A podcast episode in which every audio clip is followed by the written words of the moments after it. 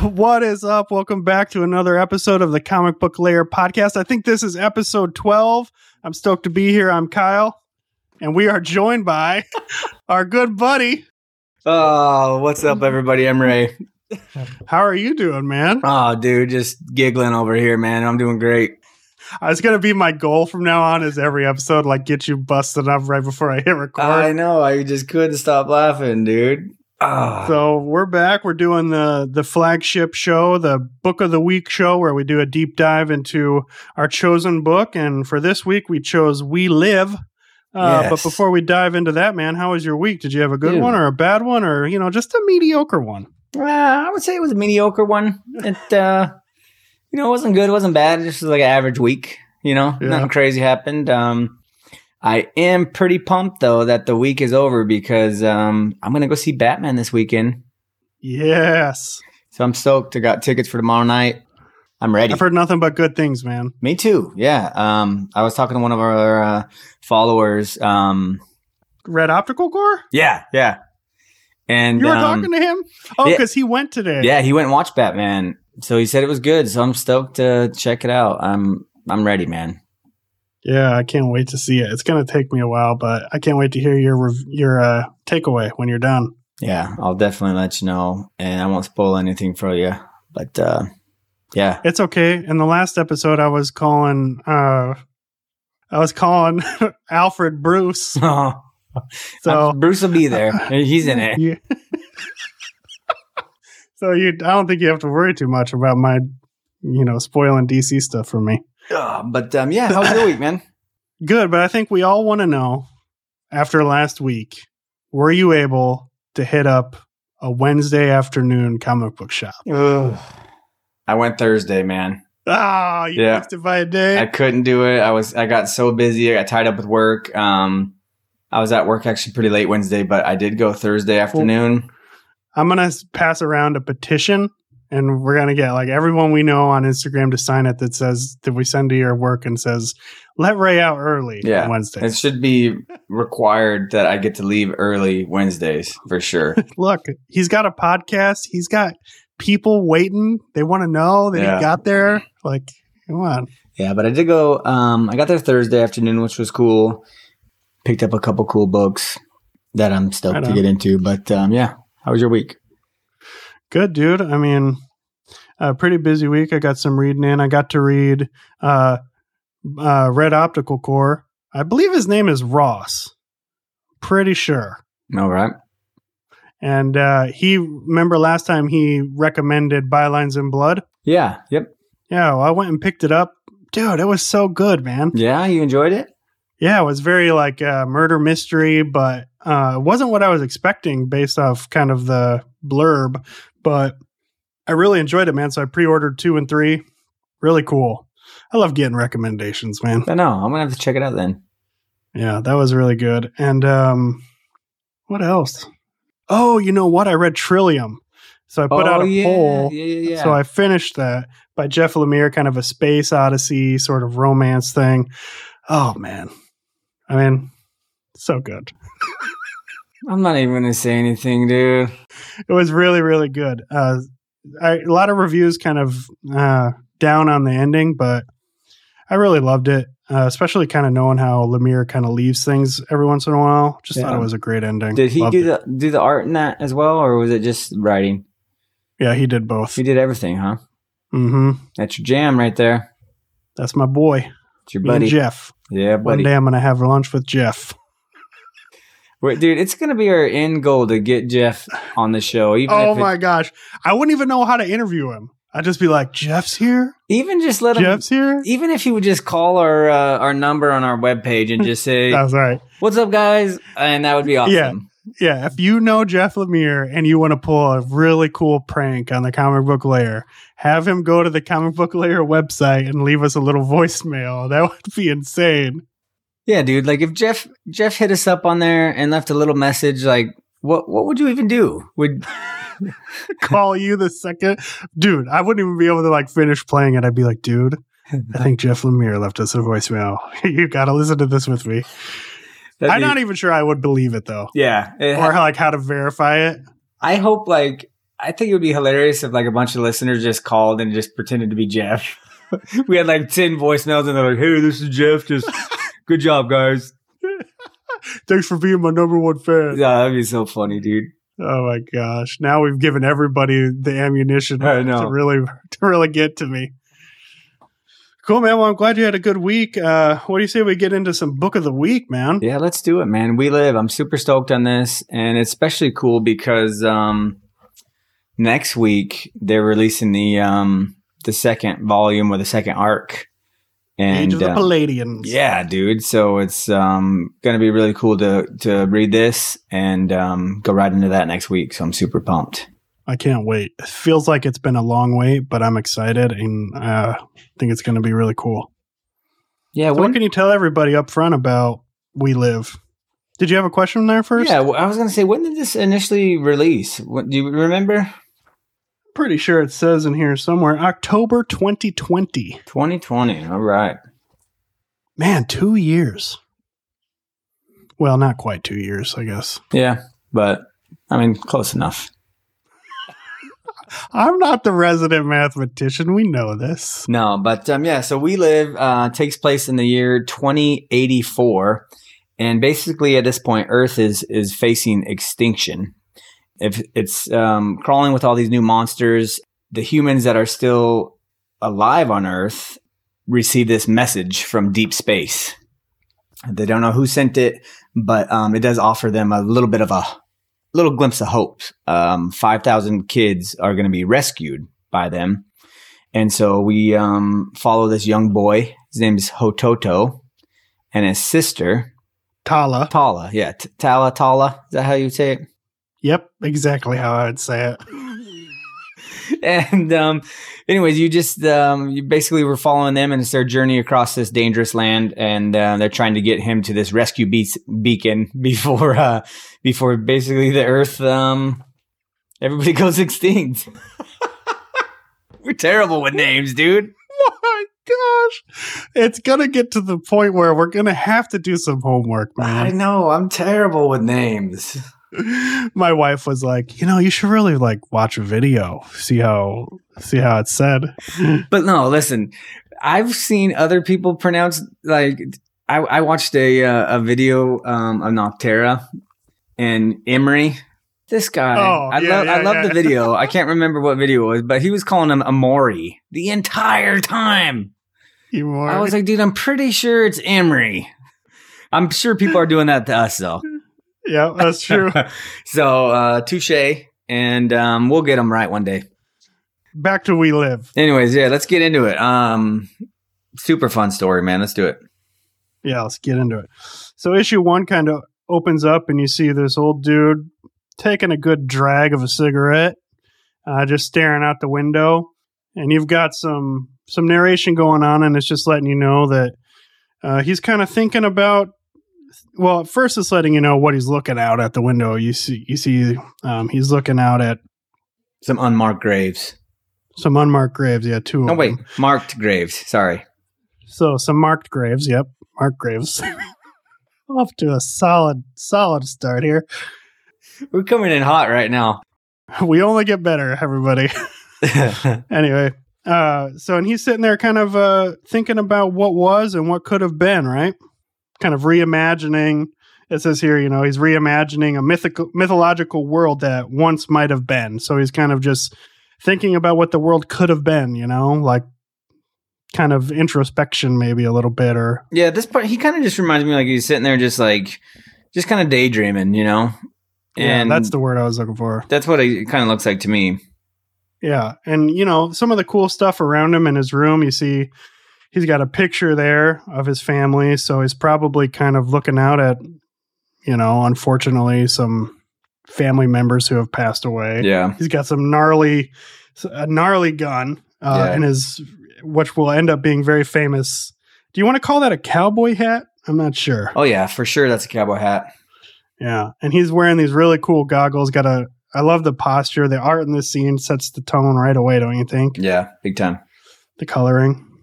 And so you see and when you turn the page, there's a TV on behind him, and it's kind of like a public service announcement.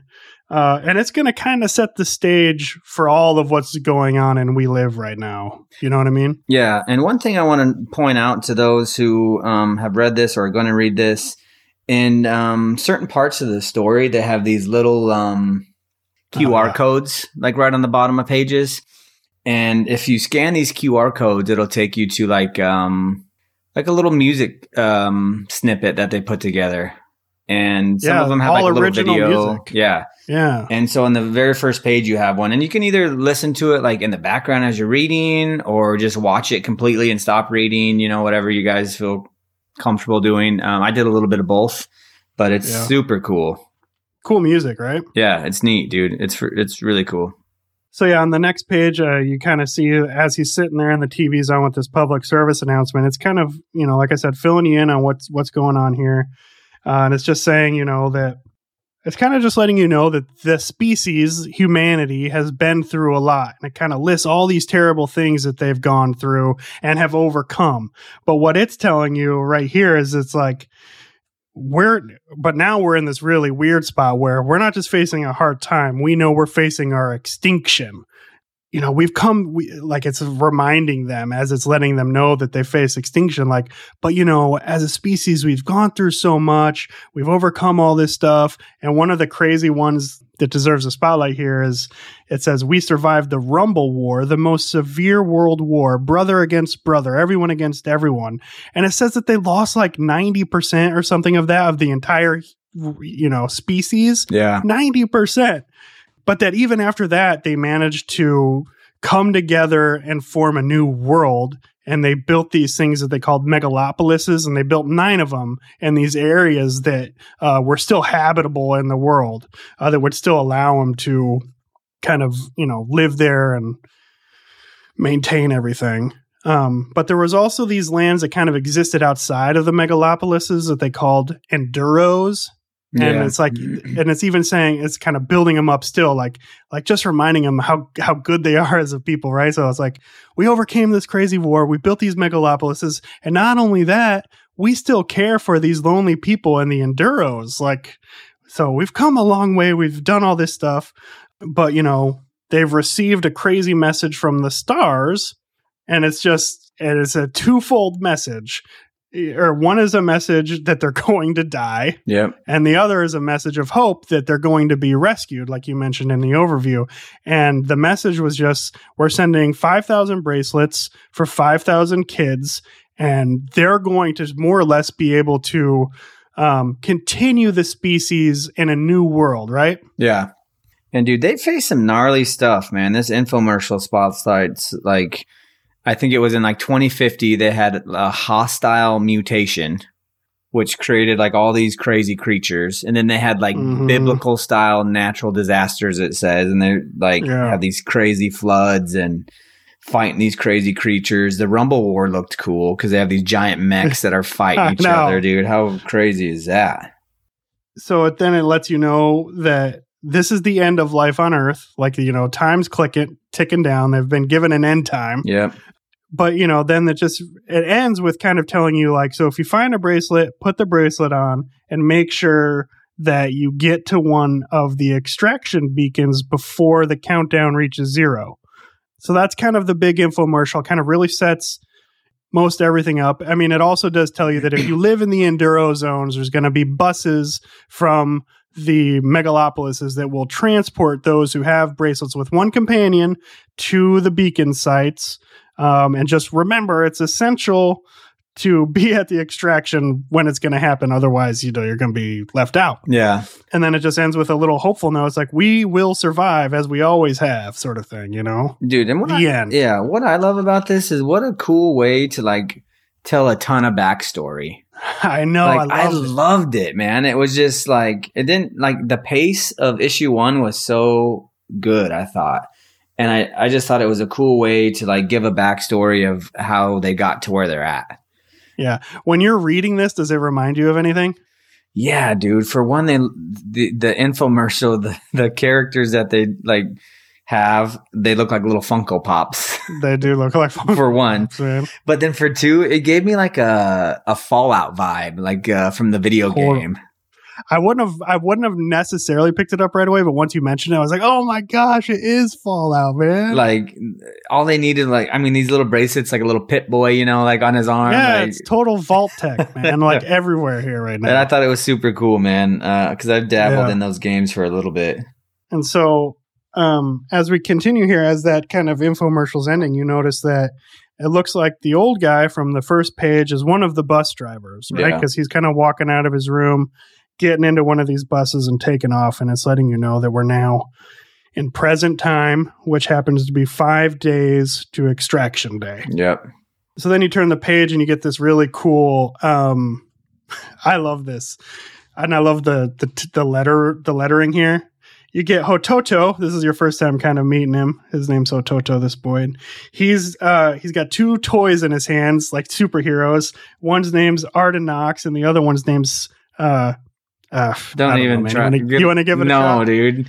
Sanksa. Sanksa, yeah, that's actually really good, dude. I'm impressed. Sometimes I can pull it out.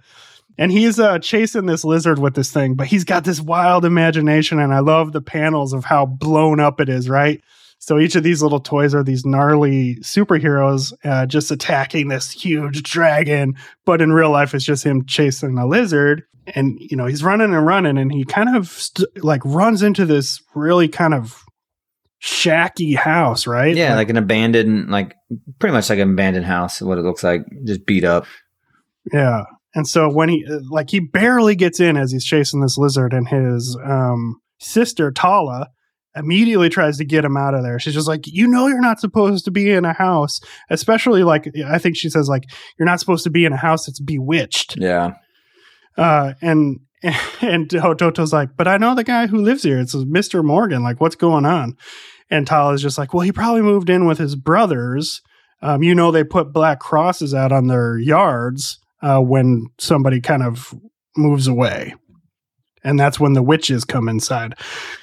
And that's when she sees the bus and they start running towards it. But my question for you here, uh, that comic book dad, yeah. is is Tala like as you're kind of reading this here, do you get the sense that this is truthful?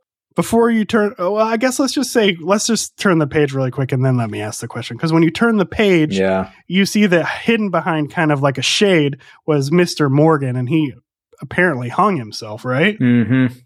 He couldn't handle So it. do you think Tala is protecting Hototo, or is and like she knows he probably killed himself, and that's why, or does she really believe there's some sort of like bewitching of a house or something? No, I mean maybe at this point you you kind of don't know you know how his sister is, but when you get further in the story, she's she knows what's going on. I think in the world, you know, I think she's old enough to understand. So I think she's kind of more or less protecting her her little brother. Yeah, I mean that's the kind of character and just the person she is. You know, through the story, she's the love that she has Right. for her brother is crazy. oh man, it's heartbreaking. a little later, Yeah, we'll talk about it, but I think it's issue four where he reads her letter. yeah.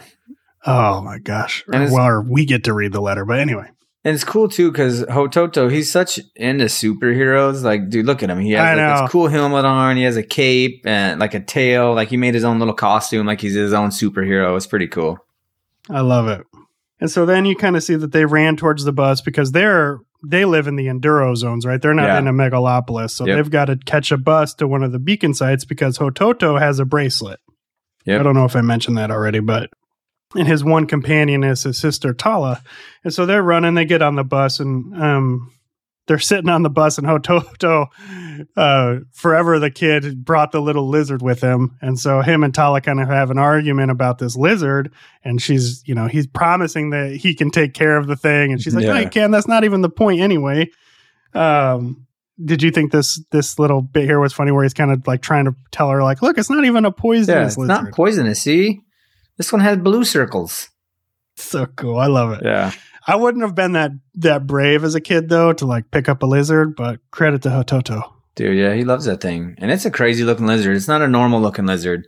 And if you remember, like in the beginning when they had that mutation in 2050, this is like a mutated looking lizard. Yeah, definitely the colors and for sure.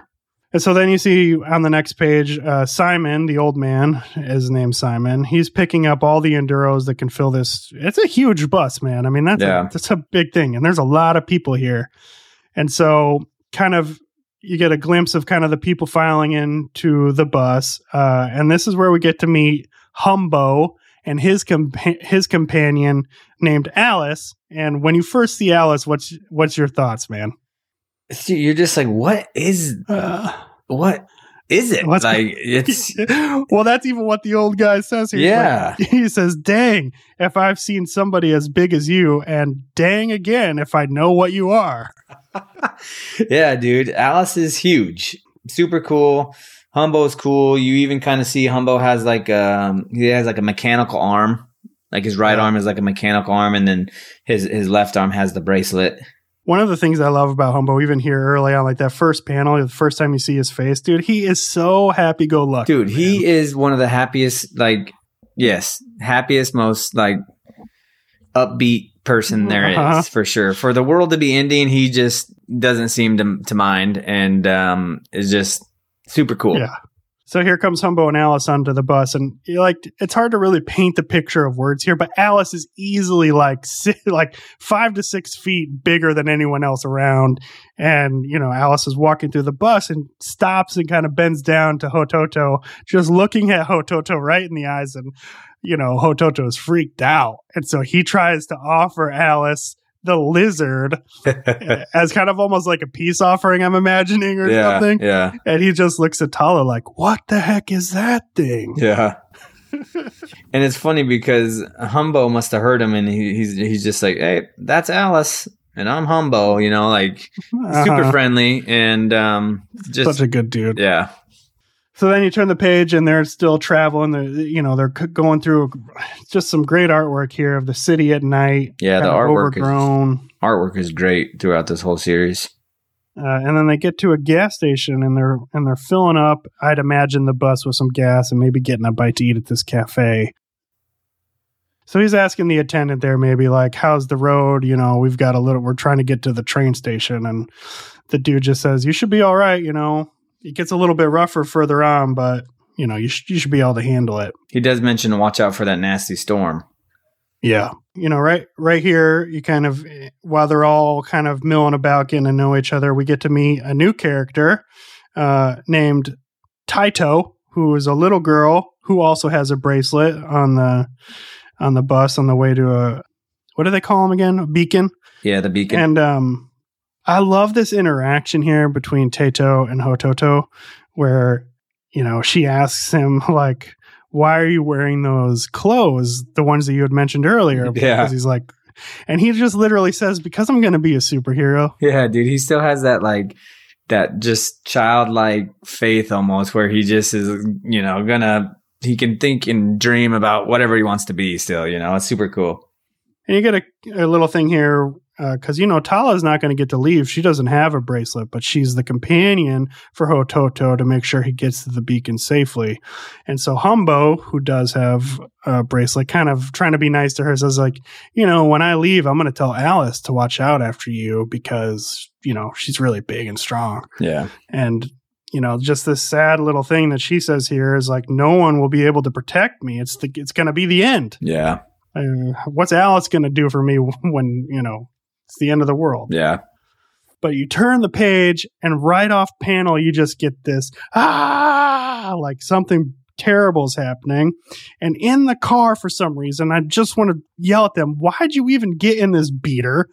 Uh, Hototo and, and Taito are being attacked by molders. What can you tell us kind of about molders and what's going on here? I mean, for one, I think maybe they went in there for for safety. Maybe they were still out playing, you know. And when the molders rolled up, they jumped in that old Uh, abandoned yeah. car to to try to find some safety. But these molders are just some crazy looking creatures. They almost look Yeah. like I don't know, like half zombie. And how would you explain it? Like, Yeah, I mean, like half zombie, half swamp thing. yeah, swamp thing. Yep, perfect. So my question for you, right off, right off, coming off of doing Nocterra, Mm-hmm. and I, I just want to know straight up, like, what do you think about molders as kind of this like what the virus has created and shades? Do you see a comparison? Do you think one's cooler than the other one or one a little more scary than the other one? Um, I think shades are a little more violent, Yeah. a little crazier. Like if I was in, if I could choose to be in any one of these worlds, uh, I don't think I'd want to mess with shades at all. Yeah, so, yeah, no, man. And at least you get the sun every once in a Yeah. while here, you know? Um, but yeah, these are like, I mean, you hit it perfectly. It looks like a, a zombie swamp thing. Like, you know, it looks like it doesn't move very fast and it's just kind of like yeah. walking around looking to swoop people up and eat them. Yeah. And so it, one of them reaches into the car, kind of grabs Hototo by the shirt and is yanking it out. But right then you just hear blam, blam, blam. And old man to the rescue, dude, pops these guys straight in the head. Apparently he's a sharpshooter. Dude, Simon is the man, dude. He just seems like a dude who's been around for a while and he knows how to handle his own and um, knows how to handle the terrain and everything, dude. He's the man. Yeah. And uh, so finally, you know, they get him out of the car and something something happened, man. What happened here? Yeah, dude. Um, the little girl that we just met, um, she ended up getting like, uh, I want to say scratched. It doesn't look like a bite mark, does it? Uh, I think he scratched it. Yeah, she gets scratched on the arm, and um, her uncle that's with him, the com- he's her companion. He he just has a devastating look on his face, like he knows something bad's gonna happen. Yeah. And um, Simon's just like everybody on the bus, you know, and he kind of wraps this little girl and like kind of takes her off to the side. And so they get her get her in uh, what I was assuming at the first time is like some sort of vacant restroom or something, but it's just some room. We're not really sure. And they wrap her in a blanket. And man, if Tato isn't already changing into a molder, Yeah, like pretty this quick. thing, this thing happens quick. Not like you know, with being a, bitten by a shade, you got some time. Yeah, Here it looks like there's no sort of minutes. Solution. Yeah, no, it's minutes Yeah. for sure. And so, man, on one of the more aggressive kind of openings here, they have to shoot Tato right away. Yep. They just have to to get rid of her. Yeah. Oh, that's a weird way to put it, but I mean, it is, I- I- but of the of the Molder version of Tato. Right, right. And he even says here, like, there's a guy that um kind of goes with Simon, and he's like, "Man, this is gonna be the first time like I shoot a child." And Simon's like, "Nah, this ain't a child anymore. You know, like, give me the Yeah, gun." That's right. And um, already she turns full Molder right here, and um, Simon, you know, Simon has to shoot her. So that was rough, man. Right? Yeah. And I was just like, oh my gosh, this world is because it's so bright and pretty, but it's filled with devastating. Yeah, man. there's like death lurking around every corner in this world. And as you turn the page, you get a, a quick little thing where Simon's just reminding you, and this world, this world is no longer our world. Yeah. you know. Yeah, And apparently, you know, on their as they're continuing their drive, they were hit by the storm that that dude was mentioning. Uh, some sort of electrical storm, really cool art, but man, it takes them right off a ledge. yeah. It's not like a Some typical, sort of powerful storm. not a typical storm you see in our times. It's some gnarly storm, that's for sure. And so that bus fell off the cliff. Luckily, it seems like most everybody's all right, but uh, Simon's letting them know, you know, they're 48 hours away from um, the beacon that they're trying to get to, um, you know, Mother Nine. And, you know, it's a 24 hour walking trip, so they need to get moving. Luckily, Yeah. you know, there's going to be enough time, but they need to get a move on.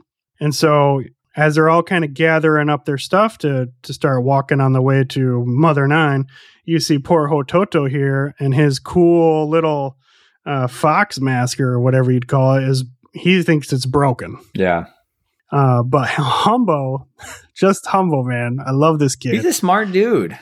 smart dude, man. And so he just tells he tells Hototo, he's like, "Hey, man, just give me the helmet. Trust me. With any luck, you're gonna totally lose your mind." Yeah, You know, he says that's a Marshall Supercat 2000 from the Rumble Wars. I love how they have these cool little names, dude, and it goes back to Mhm. reminds me of like of something you would see in Fallout. Yeah, dude, that's a Super Cat two thousand. Yeah. And he's like, man, I said it's from the Rumble Wars, but he mentions it's from before the war. And so he does a little tweaking and he tells Hototo to try it.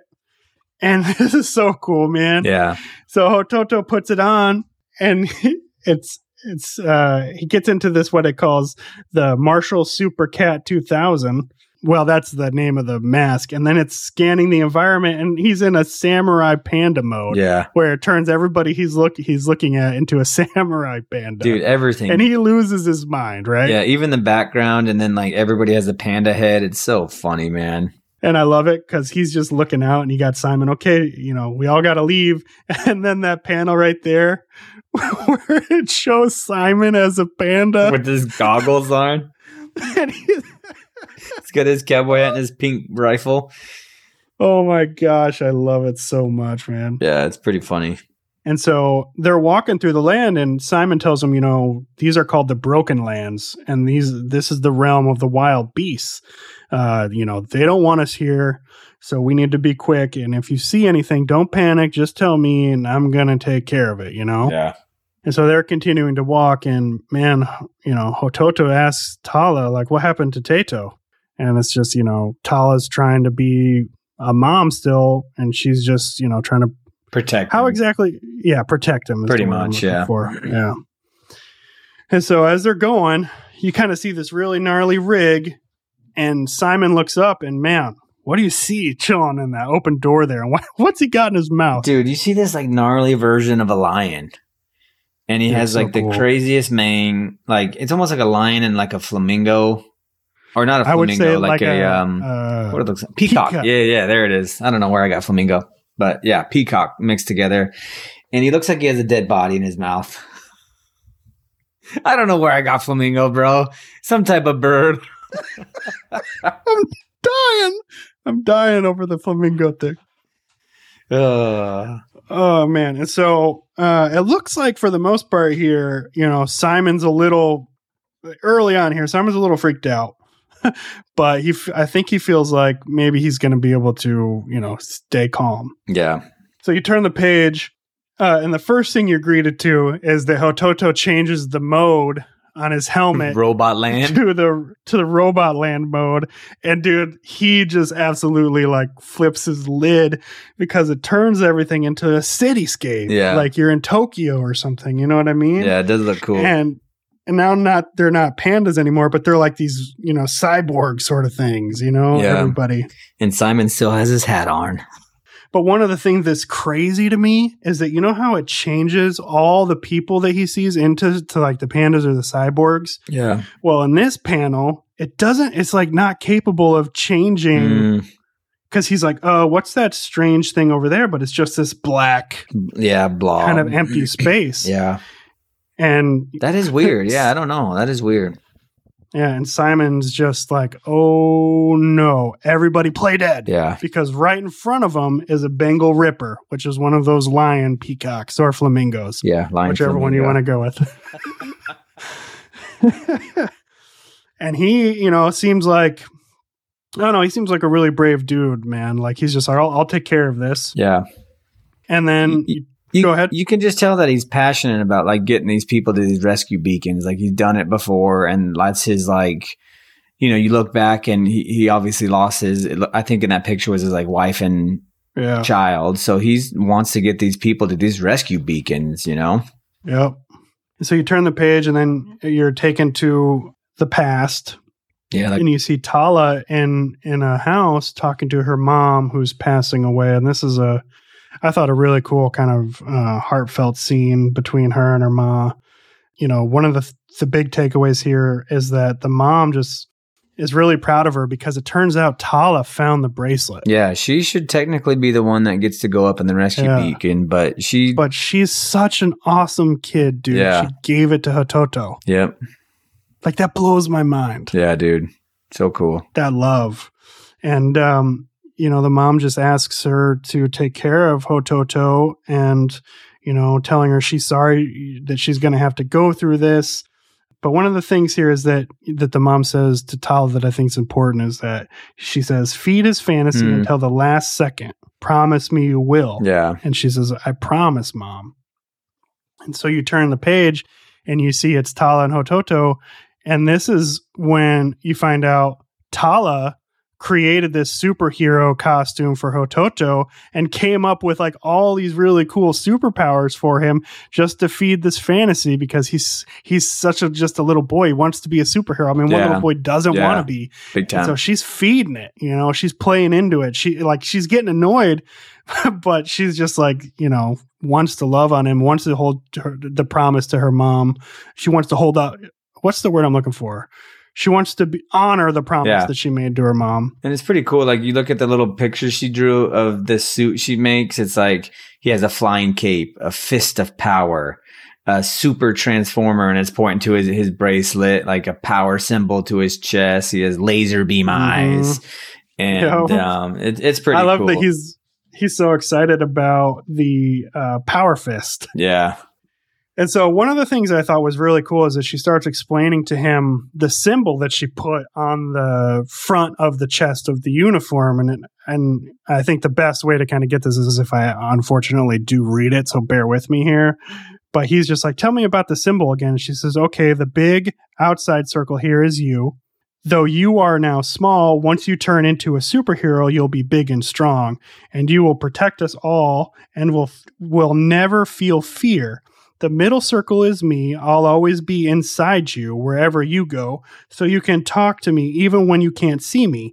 And the smallest circle here is for mom and dad because they are our heart and will always tell us what is right and wrong if we ask them, always. Like, this kid is awesome. yeah. Tala is awesome. Heck yeah, dude. She's such a good big sister, and just you can just see how much she like cares for her little bro.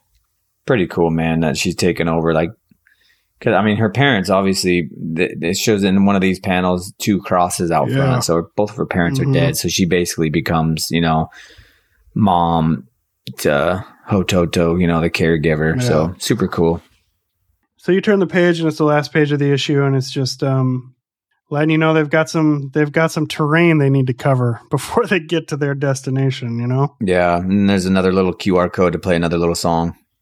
Hmm So what did you think issue one, man? Gosh, dude, when I fir- I remember when I first read this, like it just was incredible, dude. I love the art. The art's so good, and um, you immediately can just get attached to these characters. Like Simon, I already love this dude. I'm like, dude, this guy's awesome. He's such a like you can just tell like that's what he wants to do, man. Like he has a job to do, and this could be his last. This could be his last bus of people because there they got just a couple hours of or a couple days, I think, at this point before extinction hits. Yeah. So this might be his last busload of people that he's taken out, and he wants to get them all there safely. And um, Yeah, he even mentioned that at the cafe to that dude. Like this might be our last one. but um, yeah, I just got attached to all the characters, man. They were so good. The pace to issue one was so good. Love it. Me too, man. Um, they're really quick at the very end of this issue. There's like a little infographic that says "Don't be like Bobby's dad," and uh, it's just a it's just to let you know. Like I won't go into it. If you read it, if you have the issue, make sure you look at it. But it's just to let you know.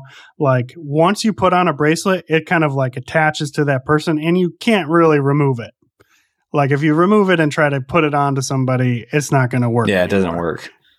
So that's kind of what that's all about. But I think that was kind of an important thing early on to know. Mine, did, my trade doesn't because I have the trade, and so it doesn't have that until the end of the trade. So I didn't see that. Oh, really? yeah, Yeah, man. I just, the first, I, w- I didn't know what to expect when I first got into this. And I read that issue and I was like, oh my gosh, yeah. I was, dude. this is amazing. Yeah, it's great. Let's jump into issue two, yeah? All right, so issue two opens up pretty much um, right where um, Simon was like, "Hey, I got this," and um, he's he's face to face with this um, Bengal Ripper. yeah this Ripper. He's kind of talking to it. He's like, you know, we're not supposed to be here, and we're not a threat. And he turns on like this. Um, he has this big backpack on, dude, and he turns this thing on that pretty much makes him look like a look like a peacock. He has all these like Mhm. lights around him. Are you sure it's not a flamingo? Dude, it's a peacock. and um, they kind of like just start spinning like crazy, and it um, it kind of just looks like it calms this Bengal Reaper down, you know. Do you think that thing's spinning or Oh, is yeah. it just station? Yeah, it's I, spinning, I think right? it's spinning. Yeah, that the bottom panel you can kind of see that backpack opens up, and it looks like it's moving. Yeah. And yeah, he just kind of calms it down and tells them like, "Hey, we're we're we're just walking through, and we're gonna be on our way." And, And um, it seems like it's working. oh yeah, it's backing down, and it looks like they're gonna move on. You're like, cool. He he did it. He knows what he's doing. He's been here before. Great. And you turn you turn the page, and the next panel is that same dude who had the revolver when they went with the little girl who turned into a molder. He sh- dude shoots this thing right in the head. Blam. And he's like, problem solved. He's like, you know, like you can tell he's like super proud of himself. Like, yeah, I did it. You Yeah. know, saved the day. And Simon is pissed. His face. He's just like, dude, what did you do? He punches this dude. He's so mad. He does right in the face. Yeah, dude. And the art's super cool. Like, you can just tell how mad Simon is. And then Man. right here, he he explains why. And um, once you kill a Bengal uh, uh, Bengal Ripper. Bengal Ripper, he's like, you pretty much sign their sign their death note because it will um, alert all of the other ones in the area, and they cover a ton of territory. Yeah, what he says that their blood is vengeful and that once it's spilled, it's airborne, and other Bengal rippers who travel in huge packs, by the way, can smell this from over a hundred miles away. Yeah. So, I mean, one of those things look gnarly. Can you imagine a pack just No, hunting you down? no. And so now, And he, and yeah, dude, the, you, you after Simon explains it to this dude, like the look on this guy's face is like, Miranda just kills the the expressions on faces. yeah, man. and it, it's crazy too because he's like, yeah, you feel so good about yourself. You killed one, but can you kill thirty? Because you Yeah. know, like, even if you had thirty bullets, you couldn't kill thirty. yeah, like he you, yeah, and you don't even have thirty, but you couldn't do it That's right. anyways, dude. And so Simon, at this point now, he went from being mad to like. You look at Simon and he's like, dude, we're done. Like, they're, Yeah. I don't even know if we're Well- going to make it now. Yeah, because one of the crazy things is, is that the blood is on them. Not only is it airborne, but Simon's telling him like we are contaminated. You can't just wash this stuff off like it's stuck. Yeah. Like we got to get the heck out of here. You know, we're- Yeah. we're done. Yeah, and you're going back to when he shot him. So he shot him once, and he, this thing falls down, and then he shoots it like three or four more times. So I'm sure blood just went everywhere on all. yeah, it's all, over. It's all over Simon's beard. Yeah, Simon's like, dude, they're gonna hunt us down like cattle, but I kind of know uh, maybe a shortcut that we can try to cut some time off to try to to try to make it. Basically, One of the cool things I think is they're sitting here, kind of looking at, you know, once they've decided there's, you know, that Simon says that there's another way they can go that's going to cut off some time. Well, not cut off time. It's going to be a little longer. yeah, actually, they yeah, should still make right. it in time. Yeah, They're sitting there with that dead uh, Bengal Ripper. I don't know if it's Bengal or Bengal, but I'm going to keep saying Bengal. But one of the fascinating things to me is that Hototo's helmet has turned that thing into a, t- a teddy bear. Like as he's looking at it, all he sees is like a little teddy bear sitting on the ground. Mm, yeah, Interesting, right? that is crazy. Yeah, but and Alice is kind of sitting over there examining the the Bengal Ripper, um, and then he just got Simon yelling at him. All right, let's go. We don't have time to waste now. Yeah. you know, nothing. Yeah, let's get moving, he says. And so um, you turn the page and it's them walking through like um, almost like a really shallow lake, it looks like. Looks like maybe it was I'd love flooded. to visit this. yeah, dude, it's super cool. The water's like crystal clear. You have another QR code you can scan for this um, song called The Traveling. And um, they're all kind of just cruising. And Hototo and uh, Tala, they're kind of falling behind. Uh, Hototo's getting tired. You know, they're trying to make up time because, like you mentioned, even though this route, I think, puts a little bit of like 20 more miles or something like that. Yeah, 20 miles off, but um, hopefully we'll get these um, creatures off their tail. As they're walking, do we get to meet this other cool creature, dude, that pops out of the water, man? What do you think of this thing? Dude, it's so cool. And it comes right as Hototo sitting there hugging Tala, just saying he's so scared because Simon said we're all gonna die. Yeah. And then right then just pop comes out this gnarly uh what's the it's it's Call called it a water yeah, water dragon. Yeah. and I guess they're pretty rare, but I think it's fascinating that it doesn't seem as aggressive as the Bengal Rippers, right? It kind of just goes away. Yeah, he kind of just seems like he's just curious of them walking through this area. He it looks like it's like a half, I don't know, wolf or something, and half Yeah. like old school like Asian dragon, like the real long ones. Yeah. Did you ever see uh, Raya or Raya and the Last Dragon? Mm, yeah, It looks a little like the dragons in that yeah, movie. yeah. Or like uh, Shang Chi at the end. Yeah. Yeah. Yeah, that's right. And so she's like, Hototo, are you seeing this? And Hototo's just like, he's stunned, dude. He doesn't know what to do. But Simon, you know, comes back and he kind of calms him down. He's like, dude, that's a rare thing, you know, like what's going on back here? Because they're way behind. So Simon kind of comes back to see, you know, how they are, and he can tell they're scared. He's kind of comforting, comforting Hototo right here, you know. And he's Yeah, just he's, like, just hey, like, he's like, look, I'm just a crazy old man. I say things, you know, I'm old. Give Yeah. me a break. And he's like, you know, we just got to keep walking and we're going to be okay. So they keep Yeah. cruising and um, they roll up to these, like, just looks like a bunch of weeds. But Simon is stoked. So stoked. And um, Bloody hell, he yells. yeah, because I guess these weeds, they're called uh, jade algae. And he's like, Mhm. he just runs up and everybody's kind of looking at him and he's like, just let him embrace you. And he's like getting tangled up. Like they kind of like wrap themselves around, uh, around his body. And you find out they, they feed on, um, your dead skin cells or your dead cells. And, um, it basically is their lucky ticket because it could work to get the scent off of them from these, um, Bengal reapers or rippers. And so Simon's like, "Come on, everybody, get in here! You know they won't be able to track us anymore if uh, if we do this." And so this Oh. offers a little bit of a hope. You know, you're like, "Sweet, dude, they're gonna make it." You're all stoked. You turn the page. Oh, gosh. ah. when you turn, did you expect this to happen? No.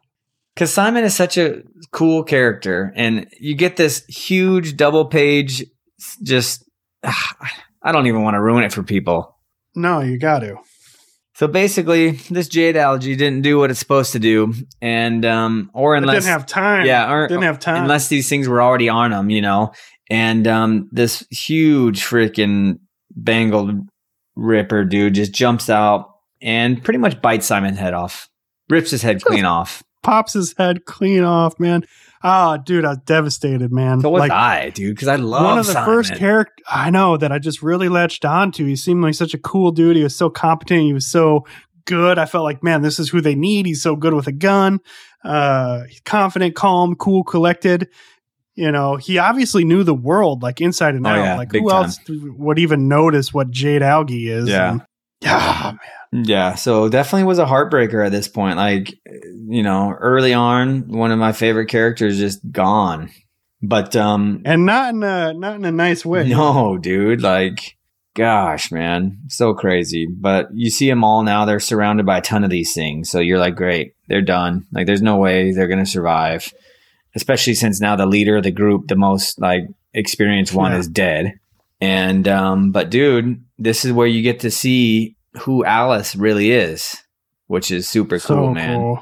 I do like how I I don't know if this is mean, but the dude who originally s- shot the first one, you know, he's like trying to shoot him, and then he just gets ripped to shreds. He gets his arms ripped straight off. He deserved it, man. He deserved it. yeah, he's the one there in that predicament in the first place. Dude, really cool that page of eight panels of just those Bengal Rippers going to town. Yeah, and one thing that I guess is pretty I didn't even realize this or think about it until now. They basically kill everybody besides four. At least you think. Yeah, and it was a yeah, pretty, big group. Yeah. And so they they kill everybody besides um, Humbo and Alice and Tala and Hototo. And do, yeah, explain to everybody Alice here because you get to see who Alice really is. It looks like you know how the Bengal Rippers look like a mutated lion. This is like a mutated uh silverback man Yeah. or something. Yeah. Just a gnarly gorilla. Uh huge with and it just goes to town, starts walloping the Bengal Rippers. Uh and it's so interesting, right? Like here this this animal is that's mutated who's defending a human? Yeah, and yeah, befriended Humbo. Like Humbo Yeah. and Alice, they've seemed pretty dang close, you know. And here here Alice is. She takes her helmet off and dude just goes off on these things, man. And then she swoops up the um the kids, Humbo and Tala and Hototo, and um because obviously there's like I mean Simon mentioned thirty of them. So she she can't fight them all. So she she does her best, grabs Yeah. them up, and then she she books it out of there. Yeah, creates enough space to get it get them out safely. Yeah. And so you turn the page and they're off. Um, they're safe now, and they're like, it's nighttime, and they're like sitting on this big uh, pile of bones. Looks like it could have been an old like dead whale or something like that. Dude, you know what's so funny to me? This is another thing that I didn't even like. I just didn't take the time to look at the top panel. Yeah. I like immediately went to Alice. Yeah, But yeah. now that you mention it and I'm looking at this, you're like, oh my God. Yes, that's a huge whale bone. Almost like a like a a mutated skeleton. whale skeleton, you know? Yeah, it's not a hundred percent, but something's going on there. Yeah. And I like kind of how Tala asks Humbo, like, so Alice isn't like fully savage, and he just says a part of her isn't anymore, which is interesting. Yeah, and you see Alice, and so she looks like, uh, like you mentioned, like a gorilla, but then she has like these wings on her back too. Yeah, yeah. Super cool. One thing to mention that um, is cool to go back to, and I didn't notice this until after I read it a couple times, but in the back of the trade, there's like a map of the land, Mhm. and then it kind of shows icons and um, of like territories that are, and what they're controlled. You know, like where these creatures are. And you find out that Alice is basically a winged butcher, is what they call them. And um, so I don't know if she can fly or not, but she's super cool, man. You see that the the map? Oh yeah, I do. Yeah. So it's pretty cool to reference. It's weird. It's in the first issue, so I didn't really focus on it. But yeah, it's not in my second issue. Yeah, But I do got it here. pretty neat though. Tala's now having this conversation with Humbo as uh, Hototo's just kind of like laying there. Looks like he might be falling asleep. Yeah, Alice isn't savage anymore. You know, she's uh, she used to be. She's built this relationship with uh, Humbo. We don't know how yet, but um, you can tell they're they're buddies for sure. And he They're BFFs. They're BFFs, man. And then he goes on to explain to her how he kind of communicates with her, and he communicates with her through like uh, colors and lights that he has. and that would explain why he's carrying like a stop sign with him everywhere he goes. Yeah, he has this like, like when he first walked into the bus in issue one, you're like, "What is that thing?" yeah, So like a staff or something. hmm with like a three lights on it. Yeah. um, and then, anyways, you um, next page they um, you get them kind of waking up in the morning, and um, it's kind of hilarious, it. dude. I love it, man. like Tala and um, Hototo, they get woken up by this giant mech. And um, it's one of the ones from the Rumble War that we seen like in the very first issue. And it's like, give me all your money, you filthy animals. And they're like, what is going on? And um, the helmet of the mech opens up and uh, it's just Humbo, dude, just busting up laughing. He's like, you should see your faces. I guess they don't have enough to worry about, you know, like I know. we're stranded. Yeah, we're stranded. Everybody just got massacred, and you're over here messing around. I know. But um, he did find this cool mech. Um, he calls it a hopper. He's like a tinkerer, man. He knows how to he knows how to fix things. He's really good with his hands, and so he turns it on, and um, he's like, "Hey, this can show us the route to the station." So you're like, "Sweet, this thing is rad." So now you got Alice, who's a beast, and now you got Hototo and this cool hopper. So now that gives them, you know, a little bit of a better chance to survive to make it to this train station. And then um, Hototo, though, he doesn't know what it is. He's like, "What's a hopper?" So um, Humbo has to kind of explain to him what these uh, what these are. They're from the uh, the Rumble War. He's like, they can do all kinds of cool stuff. Check this out. He's, I can just imagine he's just like pushing buttons in there. He doesn't know how to operate. know. He's just like, look, watch this, you know, and pushing all these buttons to see what it can do. And this thing just takes off. He he he like a rock. yeah, dude. He just takes off into the sky, and they don't know where he went. Just gone. No, And so they're kind of freaking out. You can tell Alice is like worried. Alice is super freaked yeah, out. she's like, great. There goes my buddy. He just pushed a random button and it just zipped out of there, dude. And so they start walking through this um, thick forest and they're, you know, looking for um, Humbo. And Alice, um, she smells Bolts. something. Yeah. So she's like, okay, I smell him. And you can tell her connection with Humbo is strong because she dips. She just starts running towards where she thinks he is and kind of leaves uh, Hototo and Tala behind, right? And at the same Mhm. time as she leaves, they're like, Alice, wait. And you see this uh, crazy creature in the background that's right behind um, Hototo and uh, Tala. and they Looks like a mold. yeah, you can kind of see like the outline of it, and uh, Tala's like, you know, what's that? You know, and um, turn the page, you find Alice finally catches up to where um, Humbo is. He's hilarious, like a- dude. He's like elated, man. Yeah. He's like, it's like there were clouds, Alice. Clouds. It's so funny because like he's still just the happy go lucky. Like he just crash landed this hopper, and he's like, dude, I got to see some clouds, man. Like he's such a funny character, dude. But then he immediately asked too, you know, hey, where's where's Tala and Hototo? Not good for them, dude. It's not going to be good No. because they go back looking for him. All they find is Hototo's uh, tail from his costume just sitting on the with ground. some, with some green slime all over it. Yep. And even um, he mentions right here, he, he knows it was Molders, and um, that's not good. If Molders get a hold of you, we already seen what happened to that other girl, you know.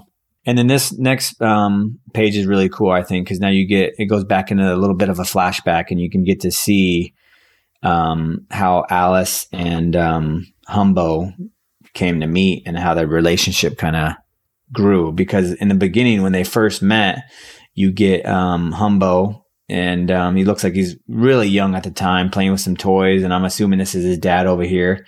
And this is where you can kind of see where he gets that like mechanically inclined tinkering capabilities because his dad is over here like building these like mechs, it looks like, or these like robots, you know, like Yeah, working in yeah. the lab.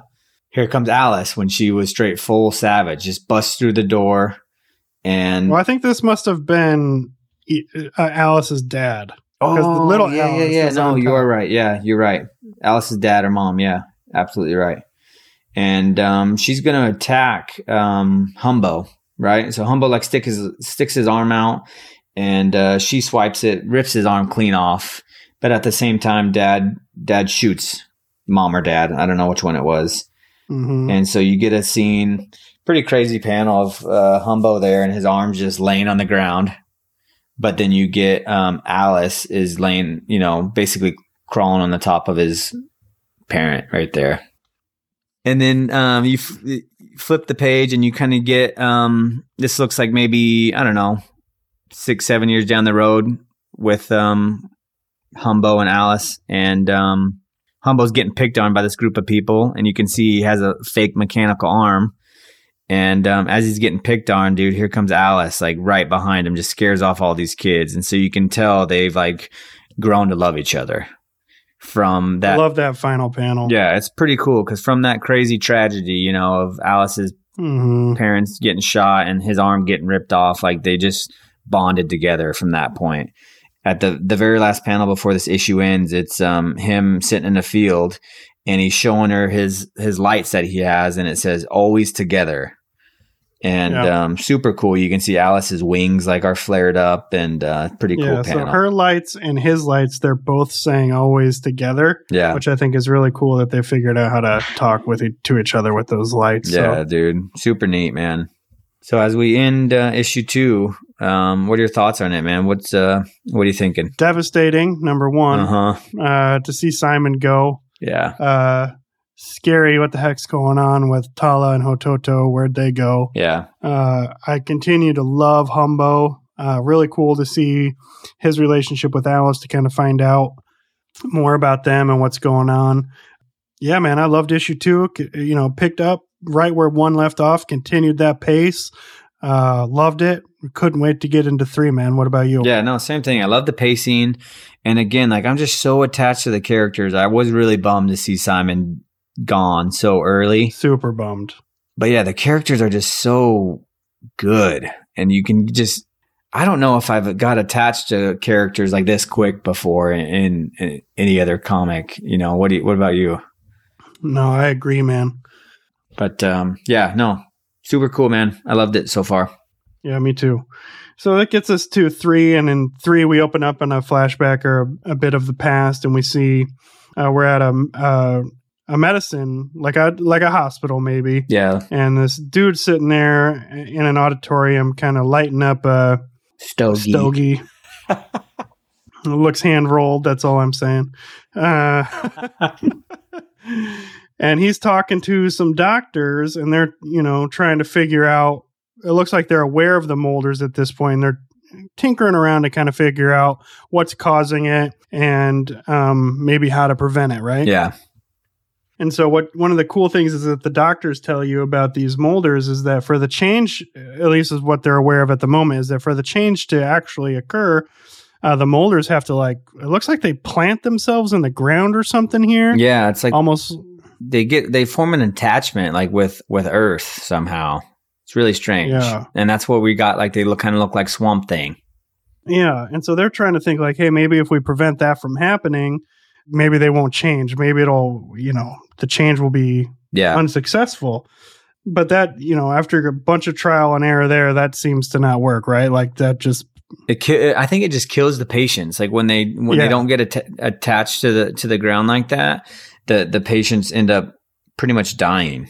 Right. Yeah. And so they've realized that there's some sort of thing, some sort of neurons that the heart produces that kind of fights off this virus. Yeah, the mutation. Um, yeah, it fights that mutation. Yeah.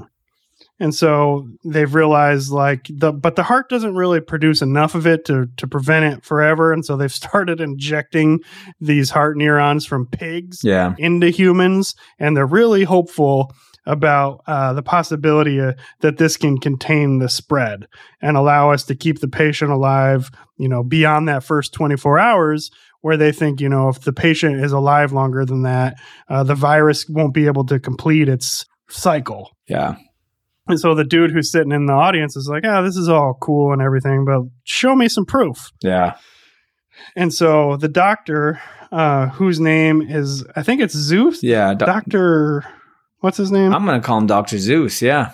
I think it's Doctor Zeus. That's what I thought it was, but now I don't see it somewhere. Anyway, he brings out what they call uh, patient 76. And oh, they wheel out this dude, and you know this is in the past, so this is the this guy's first time seeing a Molder, Yeah. and you know he's just what? This Yeah. awaits humanity. And so the doctor is just promising him, like, "Hey, man, look, we figured out the key is in the heart. Like, we we we we think we know how to fix this problem." And he's just like, "All right, this seems like a runaway train to me, but maybe you're right. Like, give it a whirl, you know." Yeah. And so you know that brings us into the present, and you're looking at all these cages and a gnarly Molder hand kind of clicking something, right? Yeah. And uh, it looks like maybe it's a recorder that's playing something back to him. What's it saying here? Yeah, it's like an it's like an old recorder of um just different number of patients that they've had that they're trying to um figure this out. They're trying to basically cure yeah, way- to cure this yeah. infection. He's talking about the results um, from a live human heart are simply outstanding. So they went Yeah. from pig heart to now, you know, eventually Dr. Zeus is like, dude, we gotta, you know, human hearts are the best, which Mhm. you think about it is pretty crazy, you know? I know because how's that solving the problem? Kill a human to save a human? Yeah. And it's so weird. And he even says, he's like, I should have taken this step long ago, but I had more uh, moral barriers. Yeah, I you wonder know? why. Yeah, exactly. And so you find out that, you know, the best chance they have is that the neurons or that whatever the human heart um, creates to stop this mutation from from fully Right. taking over or this virus. Yeah, and he says that their their best chances with this patient 76. But you know, one of the crazy things is here is it's obviously a Molder hand. It's a Molder Molder foot who's like listening to this, telling this, and you're kind of thinking to yourself like, "What the heck's going on?" Yeah. And you turn the page and you see that it's freaking Doctor Zeus all molded out. Yep. So somehow he got infected, but since he's done so much research, you know, he's kind of known how what to do to not let him take him over a hundred percent. So he's like half swamp thing and half human. He's kind of still mentally Yeah. there too, you know. Yeah, So he- and he's got a crew. Yeah, he's got a crew of some dudes who aren't mentally there. It looks like they're hundred percent molders, dude. I know. And so it continues continues there and they're walking into their laboratory and they've got somebody sitting on the table looks like they're going to take his heart out. you know, to to do this transfusion with a live human heart and you know, as they're doing this, poor Tala and, and Hototo can see everything that's going on Mm, yeah. right through the window. So wild. And they see him just rip the heart right out of this guy. Yeah, and it's crazy because some of these molders, like this dude, he's obviously the one that's still most there, like mentally, and he's like, there's still hope, you know. So he's still trying to find a cure, even though what he's Yeah. doing is wrong. You know, he's still set Right. on, hey, I need to find this cure. Yeah. And one of the molders behind him is like hope, you know, like he's like, there's hope, but then another one is just like food. food. and so he rips the heart out, and it looks like he sucks the blood right out of it. Dr. Zeus does. And so this must be how he's maintaining himself a little bit, right? Yeah, And so Tala is just seeing all this, and she's like, oh my gosh, Ototo, we need to get the heck out of here. You know, right at that time, that's when Dr. Zeus tells everybody, hey, go get the girl. Uh, it's time for the investigation. yeah, we can carry on with our investigation. Yeah, and so right then, uh, Tala looks down at Hototo, and they try to come up with a plan to get him out of here. And she's just like, "Look, when the monsters come in, I'm going to try to fight them off. When that's happening, uh, you know, hopefully I distract them enough so you can get the heck out of here." Yeah, And she hands him this letter, and she just says, "You know, read this once you get to where you're going, yeah, and not before then, but when you get there, read it." And so you turn the page. And Hototo doesn't want any of it, man. He doesn't really want to leave Tala. Yeah, he gets know? mad, and it's kind of a sad that those panels, right? You know, where he she's handing her this or handing him this letter, s- dude. It's pretty sad, man, because you're like, dude, there's no way they're gonna survive this. Like, super heartfelt. Dude. Yeah, I mean, my heart was time. heavy there for sure. And you know, Hototo wants to be be a strong little brother, and he's just like, we fight together, Yeah, and uh, he's just not having it, you know. And so the monsters come in to get Tala. She's trying to fight him, yelling at Hototo to run, but he thinks he's, you know, that his superhero powers have just kind of been waiting to be tapped. He just needs to figure out how to turn them on. yeah. He still has so- that that young kid where he's like still, you know, in his imagination, he's gonna be in a superhero. He even he even tells her, he's like, hey, tell me how to. Tell me how to transform, you know? Like I'll just turn into a Mm-hmm. Superhero. You made my suit. Like I'll beat these guys Mhm. up, you know? That's right. And so he's sitting there just yelling at him, sticking his hand in their face like he's going to shoot some sort of blast from his power. fist. yep. And he just gets backhanded by this molder. and uh, so they fight and fight, but they end up both getting knocked out. And you're just, you know, you're left on this page thinking the worst for, for both of them. yeah. And, you know, you, you turn the page and there's Tala. She's strapped to the table. And Dr. Zeus, he's about to continue doing what he's going to do. And they bring in patient 76, who apparently is their best hope. I don't know how they get that from looking at this thing. Patience- he seems like a lost cause. He's definitely not their best hope, dude, at all. He is a beast. He's a beast, dude. back to the conversation we had about shades and molders. If it was molders, like all of them were like this, like patient 76, I don't know. You might change your mind? Yeah, I might change my mind to shades, dude. Yeah. And so, you know, they've got this thing all chained up and they're going to, you know, more or less seems like they're going to try to feed it Tala's heart. So Dr. Zeus asks for a scalpel. But right then it seems like this this gnarly molder starts breaking free from its chains, right? Yeah, he starts taking everybody out. He doesn't care. Yeah, he's he's lost his mind. He's tired of being chained up. And so he just slices these other molders and you know, there's Dr. Zeus one on one with gnarly patient 76. But right then, who comes in but our boy? Dude, Humbo to the rescue in the hopper, bro. Yeah, he breaks through the wall. Who knows how he found him right now, but you're just stoked and he initiates machine gun mode in Yep. this uh, hopper and just starts rat-a-tat-tat Dude, all over I love place. that art right there. It's just like rat tat tat tat tat. Dude, it's so cool, man. I know. And uh man, that that molder there though, where it's saying "rar," Yeah. like the artwork there. Oh my gosh, man! Yeah, the artwork and the lettering, dude, is just so cool. so there's uh Humbo, you know, rat a tat tatting. Alice is doing her thing, you know, but it's looking kind of grim here because that gnarly molder uh knocks that hopper down, and Humbo is screaming for his life. But right then, it looks like uh he successfully stabbed it with uh, the hopper's sort of like I don't know what you'd call it, knife on its hand. Yeah. Then Alice does the coolest thing and pops Dr. Zeus's head right off. Oh yeah, dude. dominates Doctor So Zeus. Humbo and Humbo and Alice save the day. Get get uh Hototo and Tala out of there. And you know, they're back on their way to the beacon on this really cool double page spread of a starry night. Dude, super cool, man. I love it how it's just showing like the outline of of the four characters, and you get like bits and pieces of like glow from like Alice's eyes and her wings, a little bit from the suit, Mhm. um, uh, Hototo's bracelet. It's just such a cool double page, dude. I love it. And it's a nice little break because you just went through an emotional turmoil. You yeah, know what I mean? yeah. You get another cool QR code too for another music clip. So super cool. And then you turn the page, and so they're sitting there under the starry night, uh, and it looks like they're at some sort of cell tower. Uh, but Hototo is mad at Tala, man, Yeah, and he just says, "I hate you" straight to her, and and you know he's mad because yeah, I think it's becoming a little bit more clear to him, or he's becoming a little bit more aware of what this all exactly entails, yeah, uh, and that it's that it's going to mean leaving her. Yeah. and you know she's such a great big sister uh, and he loves her too just as much as she loves him.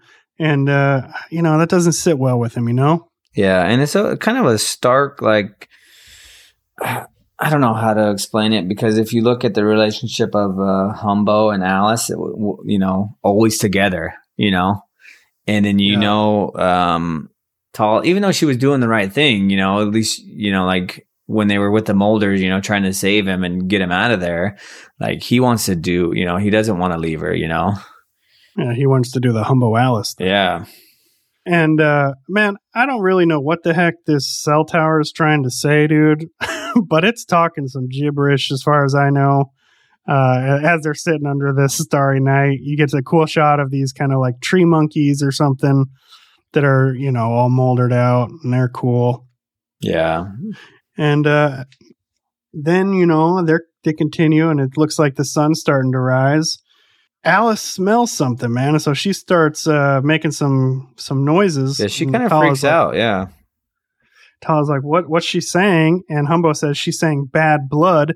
And you look down at where the train station is that they're trying to go, and you see this group of people wearing robes that look like they're all in some sort of cult. Turns out they are. They're called the Acceptus. And uh, they don't want anybody to board that train. They don't believe in the big escape. They think everybody's supposed to die. yeah. And so they're freaking out because they think, you know, there's no way they're boarding this train now, right? Yeah.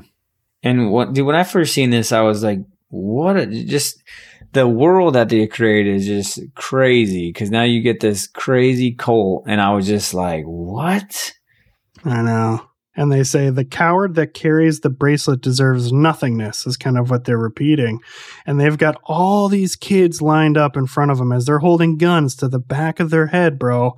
And you turn the page and it's just blam, blam, blam, blam, blam, blam, blam. Hmm. And the dude says, Death to the false chosen ones. And that's where the issue ends, dude. Yeah. I just Oh, crazy. gosh. Yep. What'd you think, bro, of issue three?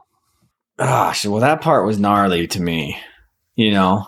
Dude, there's like every issue, there's been something that just leaves this like yeah. cement sandwich sitting in your belly, dude. Yeah. You're just like, oh my gosh.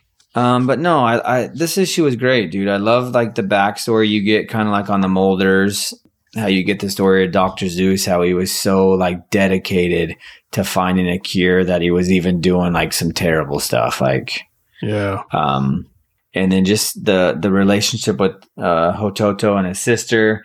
You can just see that motherly love she has for him, dude. Like she cares so much for him. She's like, dude, I'm going to sacrifice myself, and you're getting out of Mhm. here, you know. So I love to see that.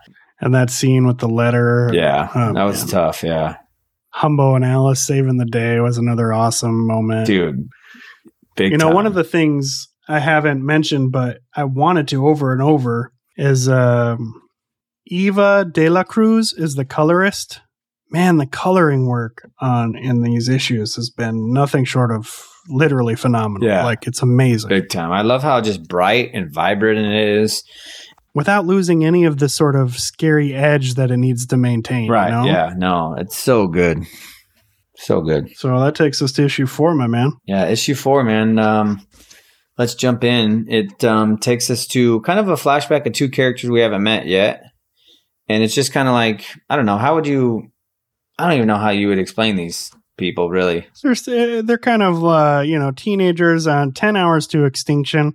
You know what else are you going to be doing when you're this age? But sitting on the roof of your muscle car, making out with your girlfriend. You know what I mean? And so they're doing what the teenagers are going to do, and they're expressing their love for each other and I love- talking I about love the you, end of John. the world. I know. And then of course, what are you going to do? But ha- but have you know one last trip. You know they're gonna. They decide they're gonna pop some pills before the end of the world. Yeah, they say uh, one with the universe, and they uh, take these pills, and they um, they go down a, a beautiful ride, and uh, looks like they're floating through like a canyon or something, or like I don't know if this is supposed to be in the ocean with some. One of the craziest things to me though is like while they're on this trip, right? Yeah, like you said, they're on this like this really cool, beautiful, uh, like under the sea. but what the heck is that car doing down there? I know, dude. It's like muscle cars just chilling out. It took some pills with them. Yeah, but um, they end up um, going down like this canyon, and they um, stumble across like five like beings that are just standing there, huge, way bigger than them, and they're um, they they. They think they're gods. yeah, and they say, "Hey, God's going to save us. It's not the end." So it's almost like they're getting a message that they're not Mhm. going to die. You know? maybe they maybe what they took was DMT, and these are the elves. Yeah, I don't know what they took, but whatever they did, they got some some message that is basically giving them a little bit of a hope that they're not going to die, you know. Yeah. And then we get back to um, uh, the group of uh, Humbo, Alice, Tala, and Hototo sitting on that cliff after they just got done watching all those all those kids basically get shot. And for the first time, Yeah. you see Humbo Yep, that's what I just a little uh, with a little different sort of demeanor, right? Yep. Usually he's you know happy go lucky, and um, but now he he just says we're screwed. So, and when he's saying it, like it, like for whatever reason, like it hits hard. Yeah. Like, oh man, we are screwed. Yeah, you look at the other characters and they're like, dude, if Humbo is saying we're screwed, like, might be some truth in that, you know? Yeah. But then he comes back to being old Humbo and he's like, I got a plan, you know? hmm And so that train, that's uh, it. That's their last hope to get to um, the mega megalopolis where the um, where the beacon is, right? And so they have to Mother Nine. Yeah, they have to board this train, and so um, you get a you get a panel of um, these dudes in this cult like dragging these bodies off, and all of a sudden they're just like hit with these repulsor rays or these shock blasts or something, and so they're getting shocked, dude. And it's who is it, dude? It's Humbo, Humbo the Denier, bro. is what he calls himself. He jumps down. I love it and he basically because they're called the Acceptus, Yep. and so he's like, it's so cool. I'm the denier. And he's like, behold my power. And so he jumps down and he starts firing these like electrical shocks at all these guys and um, just taking them out, you know? And so now these, these guys are like, Hey, everybody shoot the hopper. They're blasting, um, pretty much throwing everything they have at this. And it's just ricocheting off this hopper. And, um, Humbo thinks he's invincible. He's like, you guys He can't stop me. him. Yeah. Surprise! I'm freaking invincible. But then they have a little trick up their sleeves that uh, Humbo didn't anticipate. They got some EMP grenades, so they tossed a couple down Yeah. at, at his feet, and um, it electrocutes him now, and he falls to the ground. And um, all these guys um, jump on him, and they're going to take it over. But when they open it, it's empty. So he's he's um, basically remotely operating this big old mech, and it gives them the opportunity to like create a distraction to sneak up onto the train. However, they weren't Yeah. so sneaky, right? oh no! Yeah. So they they jump on the on the train, but um, one of the guys in this cult sees them and he's like, "Hey, over there!" So they get on the train and it starts cooking. It starts taking off, but it also allows some of these members of this cult to get on the train too, right? hmm And um, so they're running through the train to go as far forward as they can, but this cult's just booking it through um, each train car to get to them. And so doesn't look good for them because they're all armed with these uh, heavy duty rifles, right? Yeah. Well, that dude's got a machete in his hand. The front dude. Oh yeah, he does. And they all look the same, man. They do a bald head, red suit, or I don't know, red Like some sort of red face, like red face paint. Yeah, They all have like a Something. red tunic on or something, however you want to call it. Pretty crazy though, because right now you get a little bit. Um, I'm anxious right now, dude. Like, are they going to get out of this? You know, I'm like, dude, what's going to happen? And um, they meet him in the in the front car. Here comes Alice, just doing Alice things, just taking them out right, left and right. As they unlock this, like I don't know, is it the front of the car? You, I think it's like the very front yeah, section. It's just like, yeah, I think so. Yeah. Either way, they've they found out a way to detach the train, and so they're trying to separate them from from the Acceptus because Yeah, there's no other way to do it. They got to they got to basically release the train cars behind them in order to, Yeah. to to get away from them. And so as they do that, um, and Hototo, being the tinkerer he is, he gets it released. But Alice, she's still back in the car behind him. And you know their motto: they're always together, right? And so, no, but the cra- the crazy thing is, yeah, and she's yelling separate. yeah, Do you think that means she's yelling like, "Hey, dude, like quickly separate the train," or is she telling him like, "Okay, here's the here's the where we draw the line. I love you, too, but Yep. we got to separate. I'm going to protect you." Yeah, she doesn't. She wants him to go because it, you know eventually he's going to go up in the beacon. They're going to separate eventually, and so I think she's like, "Hey, this is the end of the line for me." And you can tell she's now starting to get overran by all these guys because they're too much for for her to handle by herself. You know, she's she's taking a beating, and yeah, she's yells separate, or I, she just yells whatever language she's in, and but uh, Humbo, he's able to know what she's saying, you know, because they have that Right. such a good bond. But Humbo's not taking it. He says always together and he bails. He jumps and goes into the train car with her and um Hototo and um Tala, they're by themselves again, man. This is another one of those Mhm. ones where you're like, dude, like Simon and now Humbo and Alice. Just I know. I just think it's so crazy that like that page ends with just Humbo and Alice set and that separated train fighting the Acceptus. Like that's just where it leaves you, and you're just like, man, I hope they're gonna be okay. Yeah, dude. It You does, know? Yeah, and it, you just it doesn't look good for him because Alice looks like she's already in the, in that one panel, dude. She's all just bloodied up, getting Yeah. just attacked from every direction from these guys with guns and big old machetes. But they're such good dudes, man, because they did it right. I mean, Hototo and Tala are safe on their train now. They're all alone. Yeah, It's crazy. yeah. And um, you get another little QR code where you can. Um, this one's called "Letter to Hototo." So we get this scene where they're just riding solo in this train by themselves, and they're not even sitting together. You know, like you can tell they're. It's just, um, dude, this. It's just sad. This scene where they're both like they're sitting separate, and Hototo doesn't even have his cape on now. You know, and they're both just crying. It's um, pretty emotional right here with these two Yeah. and um, you turn the page and you kind of um, you basically Well, can, and this is really quick. Yeah. Sorry, man. No, yeah, this go is ahead. the these were some of my favorite two. Well, this is one of my favorite panels, and the whole entire first arc here. It's just this heaviness of the letter that Tala gave Toto in his back pockets, where he put it. It ends up flying out the window, but we get a glimpse into what she wrote to Hototo.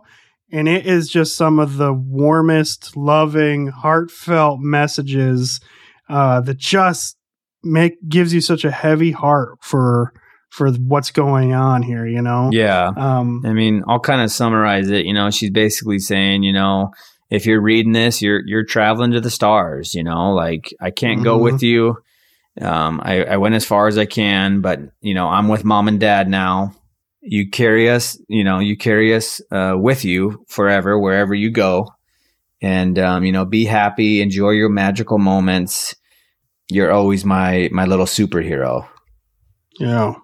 And the part that just that hit me the hardest here is her P.S.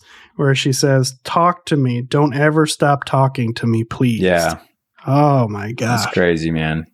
But um, anyways, the train rolls up to Mother Nine, and it's just them two. So the whole crew that they started with is now gone. It's just uh, Tala and um, Hototo, and they get there, and it's kind of crazy, man. Like think about it. They have um, not very long till this beacon goes up. You got Mother Nine is this huge like metropolis area where most of humanity lives, you know, in these in these nine huge cities, you know. And so you got these this group um they're almost like uh, they're called the peacekeepers, right? Yeah. And they're like um there to to help uh, escort people in with bracelets. And there's a lot of people out there because think about it. The world's about to end you got all these people panicking. They want to, you know, they want to try to get on this beacon or get a bracelet somehow. What do you think of the chaos that's going on? Uh, I mean, how do I want to say it? Makes sense. Yeah. Uh, I can imagine this being the case. I mean, you've got the end of the world and only 5,000 select kids going. Uh, obviously, there's going to be a lot of fighting to try to make your way onto these beacons, right? I mean, that's what's going on. And uh, just seems to be very true of what you'd expect to be happening in that sort of scenario. Yeah. Yeah, dude. Just wild. Like I can't only scary. Yeah. Like yeah. I can't imagine being in that situation. Like just going to an airport right now gives me anxiety. Yeah. The thought of putting myself in this scenario, like I don't even I don't even know. Like I try to find a way around to a beacon or something. Like I just wouldn't want to be in this group right now. It's too an anxiety, you know, for me. Yeah, you got like three groups here too. So you you got um, somebody over a loudspeaker like saying, "Hey, you know, let's do this in an orderly fashion," you know, and uh, kind of like you would hear at an airport, you know, like let's just keep this line moving. You got the peacekeepers that are like making sure only people with bracelets are going in. But then you got this like group of protesters, you know, that they're like, let us in, you know, don't, don't, um, don't leave us out. The end is near. I could just imagine, dude, like the look on all the faces, like you see this little panel in the, in the bottom right and all these people that are in line with their companions and the, uh, you know, the one with the bracelet, they're just like, they're in shock. They're scared, dude. Yeah. Because think about it, if you're a protester, you want that bracelet. You know what I mean? So like, that's right. they're probably just scared as can be. And then, um, yeah, you flip the page, you get you get a little bit of a glimpse of um, how crazy, terrible humanity could be, right? Because um, this one guy um, grabs Hototo because he has the bracelet, and um, he's like, "Hey, sorry, you can't go." You know, speaking to to Tala, and um, this one guy says, um, as he's taking Hototo away, he's like, "Hey, he's too young. Let me." Or no, Tala's saying this, or, you know, I need to hold his hand a little bit longer. He can't go yet, you know, and they're like, no, step away, step away. And they, they take him, uh, Hototo's freaking out. He wants to, you know, be by his sister, which is, it's just sad because just a few moments ago, you know, like he was mad at her. They weren't even sitting by each other on the train. So you like, almost like, man, they took that time for granted that they had, you know, their last Yeah, little ride and yeah. now they're being separated and they don't want to, you know? yeah. And so he's drug off and put on this bus, and um, he's he's going um, he's going to the beacon. But then all chaos breaks loose. Goodness gracious. Like um, these protesters start start attacking the peacekeepers, right? Just throwing some Molotov cocktails around, it looks like, or something. Yeah, dude. And um, so they're they're trying to make their way in. I'm assuming, you know, to get to this beacon, right? hmm Well, they're mad at these peacekeepers for something because it's to hell with you, you monsters, liars, is what they're yelling at the peacekeepers. And you know they're they're beating them up, and then you see someone asks, "What's going on?" And this it says they're not they're not taking the enduro kids. So the kids that were you know they had to be bussed in, the kids Yep. that were less fortunate, they're not taking them to the beacon. They're selling their bracelets to the highest bidders. They find out they found out how to transplant them. Hmm. And yeah, that And so that's freaking Tala out because, you know, where's Hototo from? yeah, he's he's from Enduro and all that hard work to get there, and now he's not going to be able to go up in one of these rescue beacons, dude. Like, Yeah. so she's freaking out, you know. And at the same time, not only is there mass chaos with these with these protesters, with the peacekeepers, there's a gnarly storm rolling in because we're getting down to the final hours before Earth is extinct, right? So it looks like another storm, like what took out their bus in issue one, but way crazier Yeah. lightning's going everywhere. Roots are like shooting up out of the ground. Like basically, Earth is just Swallowing yeah. Now up, it, looks like. it's it's like another enemy they have to worry about, you know. And uh, these guys are and they, they know it too. They know Earth is ending. So these guys on their bus are like, dude, hurry. We got to get there so we can get these bracelets off and so we can reach the beacon. You turn the page, and not only is there crazy, crazy storm, but now all these crazy creatures are inbound to their location.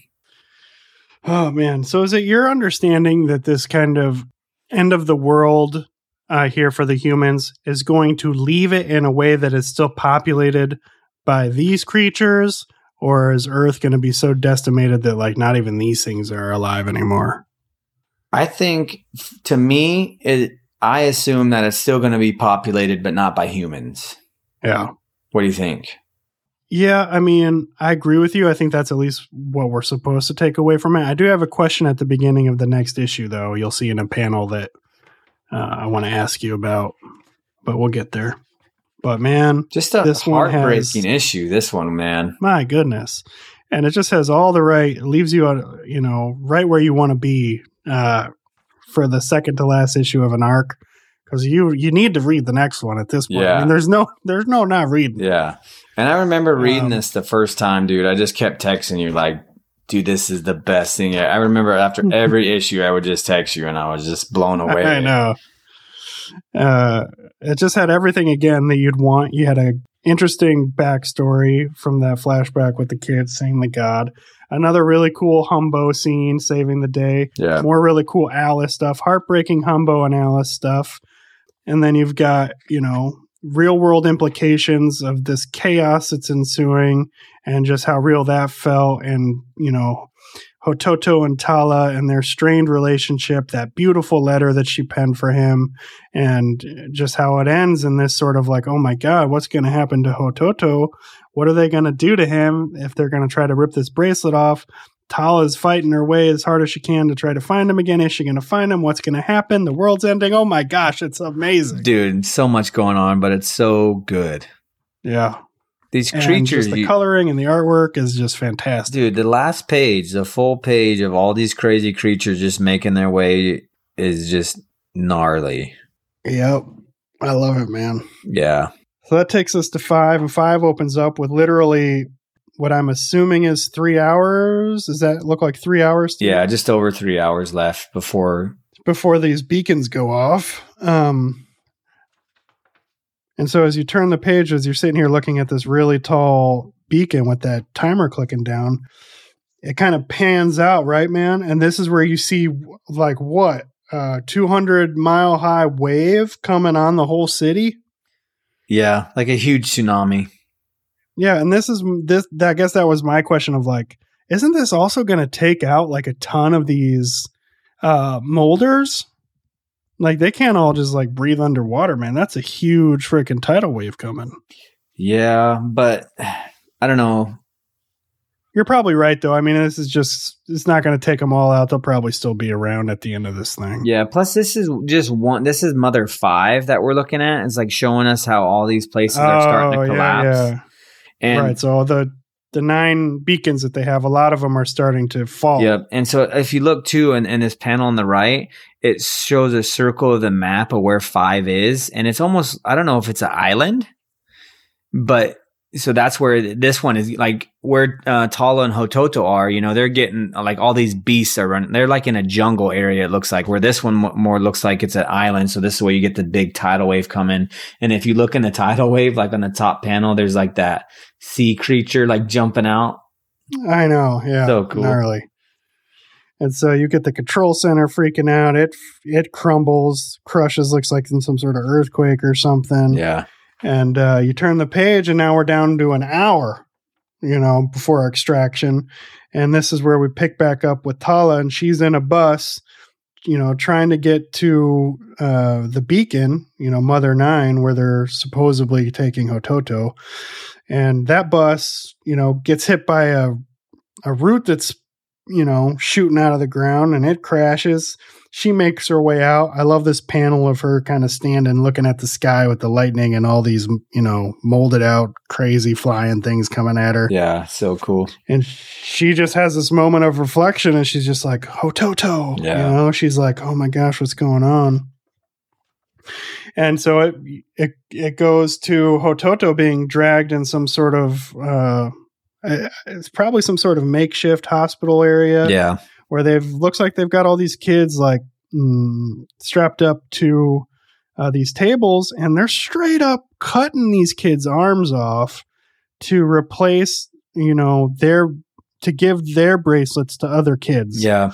and um, you know, Hototo is looking at it, and I think he's kind of realizing what's about to go down, and he says. Tala. So you've got both of them longing for each other at this point Yeah. and you know Tala's just being run down by these crazy flying molders. She's running, everyone's shooting at these things, uh, and now we're down to literally 61 minutes before extraction. I mean, time's just clicking fast here in this issue, Yeah. and we we flash again to Hototo running away from one of these gnarly doctors, uh, who's just trying. Uh, I mean, just by looking at this guy, I would never believe him. Uh, but he's trying to tell Hototo, like, I'm not a bad dude. I'm, I'm just trying to make this not hurt for you. Like, help me out here. Yeah. And then you get uh, Hototo still trying to activate his superpowers, man. Yep. He's not going to give up on No, dude, he wants to be a superhero. And um. So, he's trying to, he's trying his best, dude, to just use that power fist. I love it, dude. I love his tenacity. Yeah. You know, he's not going to give it up. Uh, and right then, as he kind of like, he sticks his power fist in this dude's face and yells no with his eyes closed. And when he opens his eyes, this dude's got, you know, someone straight up stabbed. No, a root kind of popped Yeah, up and went yeah. right through him. And uh, there's Hototo in between two roots, uh, and flying right at him looks like a flying predator uh, from the movie Predator Yeah, it does, dude, for sure. You know, right before it can get him, you see blam, and a peacekeeper uh, took care of that dude, saved Hototo, and he's just like, "You should be at the beacon." Yeah, dude, real quick, what I think is cool is when Hototo's like putting his fist in the air, you know, and you're like yelling to turn into a superhero. And when that dude gets stabbed, if you look at Hototo in that panel, he's like, wow. I, it's like, it's, you think what, you know, going through his mind, he's like, I did it, you know, like, Uh-huh. I I made those roots come. yeah, And so you turn the page. Now we're down to 10 minutes before extraction. This peacekeeper is trying to get Hototo to uh, the beacon, but it's just a sea of madness. Yeah, dude. I mean, you got the peacekeeper saying, yeah, he much. says this is madness. And this peacekeeper is like legit. He has like a, a string of kids he's trying to rush to the beacon. So, you know, he's trying to help them, you know, he's got like four, Yeah. what, four, four or five kids he's trying to rush up there, including Hototo. Yeah. And so he runs up there and he says, I, you know, to these other peacekeepers right in front of the beacon. And he says, I bring bracelets, let us in. And the dude's like, "Ugh, sorry, man, orders, beacon's closed. But right then, as the peacekeeper's holding Hototo's hand, Hototo and Tala see each other and just scream each other's names like, oh my gosh, I didn't even think I'd ever see you again, but here yeah, you are. Yeah. And you turn the page and you've got 10 seconds to extraction, man. And the beacons lighten up. Uh, all the kids' bracelets light up, uh, just glowing. And then the next page is just this dark page with all zeros. So Time's out. this is it. Yep. Time's out, man. And you turn the page, and we're in the past and what's called the Supreme Intergalactic Council. And this looks like a bunch of gods. Uh, I would almost want to call it, if you want to compare it to something Marvel, like these are the Eternals or something. Yeah. They're up there kind of um, contemplating Earth and its problems and what they're going to do about it. Yeah. It's, al- And so they, it's almost like they're like holographs, you know, like they all like are holographs into this like meeting room where they're like meeting up. Yeah. And so, you know, some of them are saying, you know, so be it. Some of them are kind of saying it's too early. Earth's gone through a lot. They haven't had a chance to mature. And so collectively, they come up with this idea um, to send those bracelets down um, to save those 5,000 children. But one of the fascinating things I think here is it says, you know, this purple dude says, I propose to send the, the Palladion bracelets and the yellow dudes are like, we know the risk, we accept the risk, which is fascinating, right? Because they're sending these 5,000 bracelets. They know that it's risky and that they accept the risks, but we're unaware of the risks at this time. you Yeah. know? It's crazy because they mentioned that that Earth is about to face a super drift, is what they call it. Mhm. and um, they're like, dude, the humans are still in the early stage. They're not ready to face a super drift, you know. So these have Yeah. obviously super drifts have looks seems like it's happened to other, you know, parts of the galaxy, but we're as the humans are, they're still a young early stage, and um, they're not ready for it. Yeah. So we're not given too much more information about these guys. We do know that they're the ones who sent the message, sent the bracelets. We know that there's some sort of risk involved with these bracelets. And that these gods, for whatever reason, they they accept the risk, but they're not really g- going to end up having to assume the risk. Yeah, It doesn't seem like. So right after that, we're you know we're flashed again to the present time, and these kids with the bracelets that are glowing all begin to kind of get sucked up. Right, they're kind of floating into the air, getting pulled up, and Hototo's freaking out, yelling for Tala. Tala's yelling at Toto, but there's not really much they could do at this point, man. I mean, he's at this point he's all the way up at the top of the beacon Yep. yelling for Tala. yep. He's he's going up. He's getting rescued right now. Yeah, and you turn the page, uh, and what ends up being one of the more gnarly couple panels in this whole thing because what's happening to most of these kids, man, is that it looks like they're turning into these like blobs of like cancerous blobs is almost what they look like. And they're just exploding or something. And you got the crowd down below witnessing all of this. Just, oh my God, no. The shock And you got, on all their faces because you think this is what they've looked forward to for however long is this point right Yeah. here of and, and if you think about it these are the companions of all these kids that just got sent up right that have went through all that trouble to get them to this beacon and here they are blown and up. now all these kids are transforming into these I, I don't even dude. It- it's almost like the the they don't like they're not compatible or something and they're The- just the like third panel Yeah, the look dude. where you can see the dude's eyes they're just like turning Oh into gosh. these big blobs and exploding. So all these kids are just dying as they're getting lifted up into this beacon. yeah and so on the next page what's fascinating is that while most of them are turning into these blobs something interesting is happening to hototo where his bracelet looks like it's uh, oozing some sort of black goo that's kind of put putting him inside of a cocoon Yeah, more or less yep. wouldn't you say Yeah, for sure. Definitely turning in, in into a cocoon instead of like this uh, explosion of whatever these other guys are doing. Yeah. And then the panels continue to show you kind of, you know, some of the gnarly things happening on Earth. But as you turn the page, you've got these three panels up top where it looks like in the middle of all these other blobby kids blowing up, you've got five cocoons who are drastic, you know, who are gradually changing into these like human blob, uh, like human black figures. But then you get this like half page panel where they've all morphed into these superheroes Mm. and they fall down to earth and this dude you know you you know it's hototo he's got the hototo uh suit Yeah, He's got dude. the logo, He's got on, logo his on chest, his chest. Yep. and he falls down right in front of Tala in a superhero pose, of course. And Tala is just like, ho, Hototo? Yeah. And, you know, Hototo takes off his mask or kind of opens up the shield and he's, Tala, don't be afraid. I'm here to protect. But he is what? Easily aged, 20 years. what, 20 years or so? At least. And uh, I love, dude, that he's got his same logo. Mm-hmm. I love that. And what is so crazy to me is, you know, he's always wanted to be a superhero, right? And he has the same I logo. know. His his helmet is not the same, but it's like the same colors. I want to know the backstory of these other four characters too. Now, I know, you know, dude. I know. like how were they? just- how were they so special that they were the only ones that?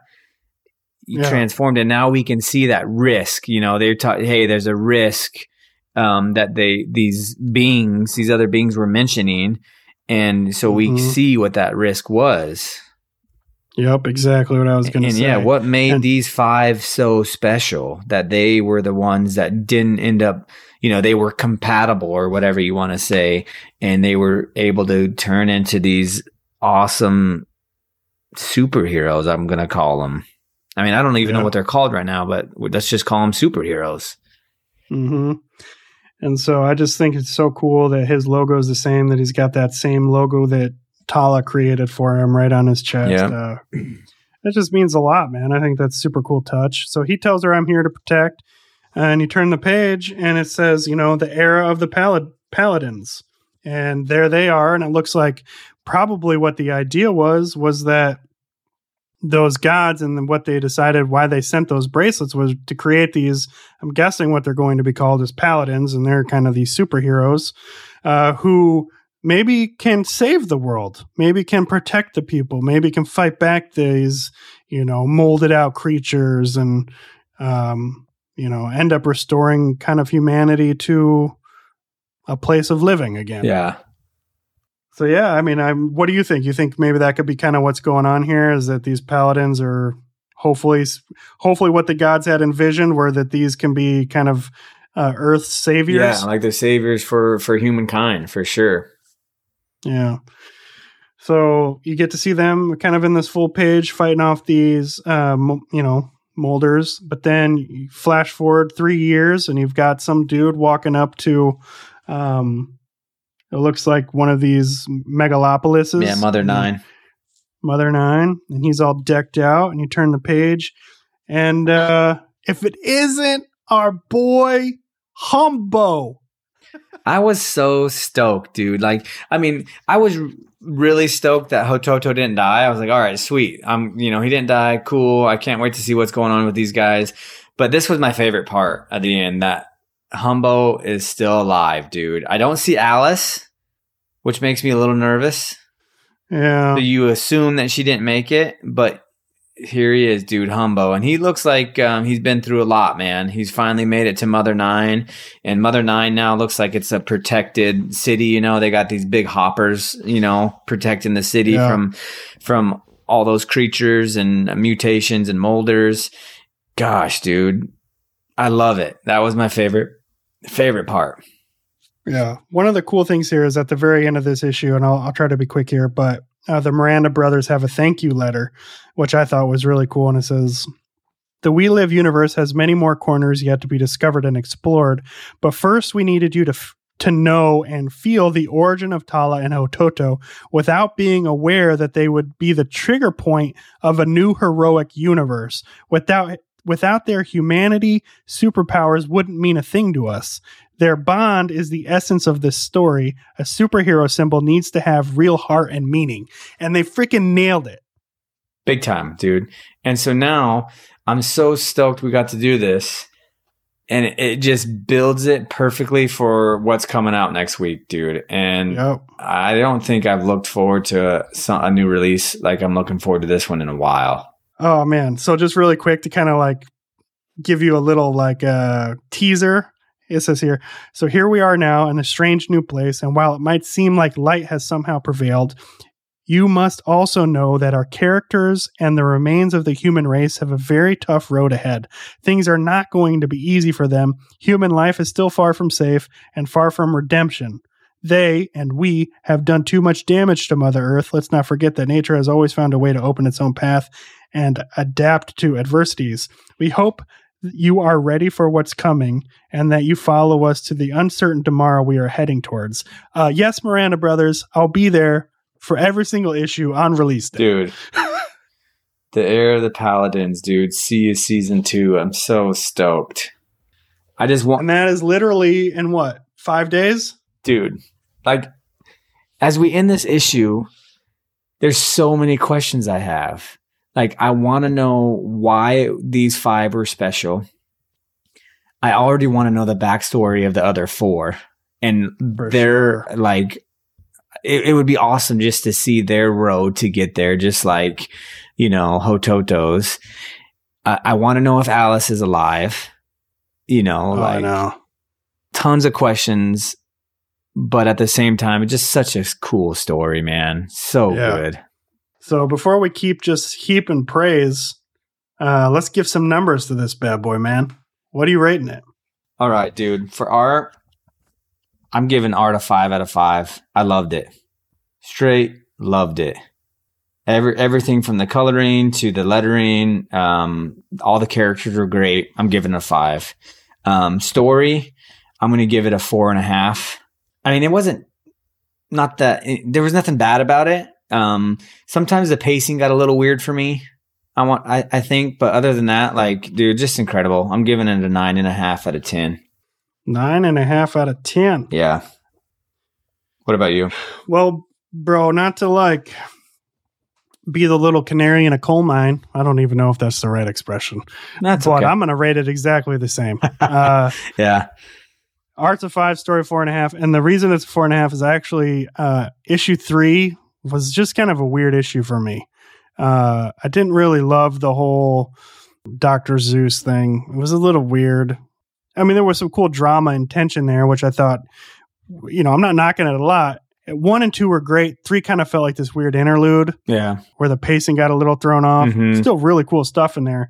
But just because issue three felt a little weird, I'll knock it uh, 0.5. But nine and a half for me, nine and a half for you. You want to go ahead and crunch those numbers? Yeah, dude, I'll do the number crunch. We're looking at a 19 out of 20, dude. Um, 19 out of 20 for the CBL. and yeah, man, I love it. I don't know. I can't wait, dude. It's one of my favorites I've read in a long time. Yeah, same here. And um, next week can't come soon enough. Like you said, I've already got it ordered and ready to go. So I hope I can go on Wednesday. Um, not 100% sure I'm going to make it, but I'm going to do my best. But either way, next week will be fun, man, to kind of see where they're going to go with it. Yeah, man.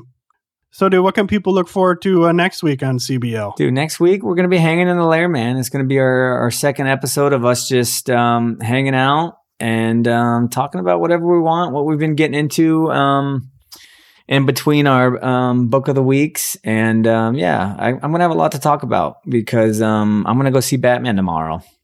I can't wait to hear it, dude. Yeah. Hear what you think. So um, plus everything I picked up this week, I'm sure you got a lot coming in the mail.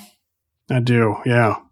And I got my my most recent uh book club book, graphic novel book club I'm in uh is Eve.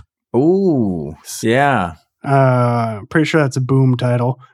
So give it a read. I'll let you know what I think. Yeah, let me know because I almost actually um, was going to pick that up uh, last week. I was looking at them. I had so much in my hands already. I, I ended up putting it back on the shelf, but it looks super interesting. Yeah. And I got some Radio Apocalypse to get to. I just read Saga 56. My goodness. Yeah, Uh yeah, man, good stuff. nice, dude. There's a lot of good stuff coming out next week, man. It's going to be uh, it's going to be a great week for comic books. I think. Yeah, if you're interested in what we're looking forward to coming out, make sure you check out the last Hanging in the Lair. We went over uh, what was coming out for for the next two and Yeah, give it a listen. Yeah, it's gonna be us know what you fun. Yeah, let us know what you think definitely, and um, yeah, feel free to um, subscribe to our show. Please um, leave us a review and um, share with a friend. We really appreciate that. And uh, check us out over on Instagram at the Comic Book Lair. Um, has all of our stuff we're um, getting into, and um, just another place to extend the conversation. We love to hear from you guys. Um, hear what you're reading. Shoot us some recommendations. We love to hear um, uh, what you guys are reading. That way we can um, get into it as well. We like that. That is definitely true. Also, um, check us out on Discord. Um, Yeah, on our link tree, we have a link uh, with the invite code, just you know, right in there. So click that link and you get right into our Discord channel. yeah, head on over there. I know um, Batman now is. I just want to hear what people think about Batman, and um, I want to hear, um, you know, if you guys like it. Is it um, dark and gritty? How do um, I want to know how Robert Pattinson does? I know a lot of the um, actor choices were a little for me were a little weird. And so um, I definitely want to get in conversation uh, Batman next week for sure. And um, yeah, it's a low key place. We're just chatting over there and hanging out. So yeah, you know, we're trying to grow it too. So it'd be fun to have you over yeah, there. Yeah, big time. But um, other than that, man, super good week. Yeah, I can't wait to do it again, man. Me too, dude. Anyways, you guys know what to do. Keep reading comics. Cowabunga nerds.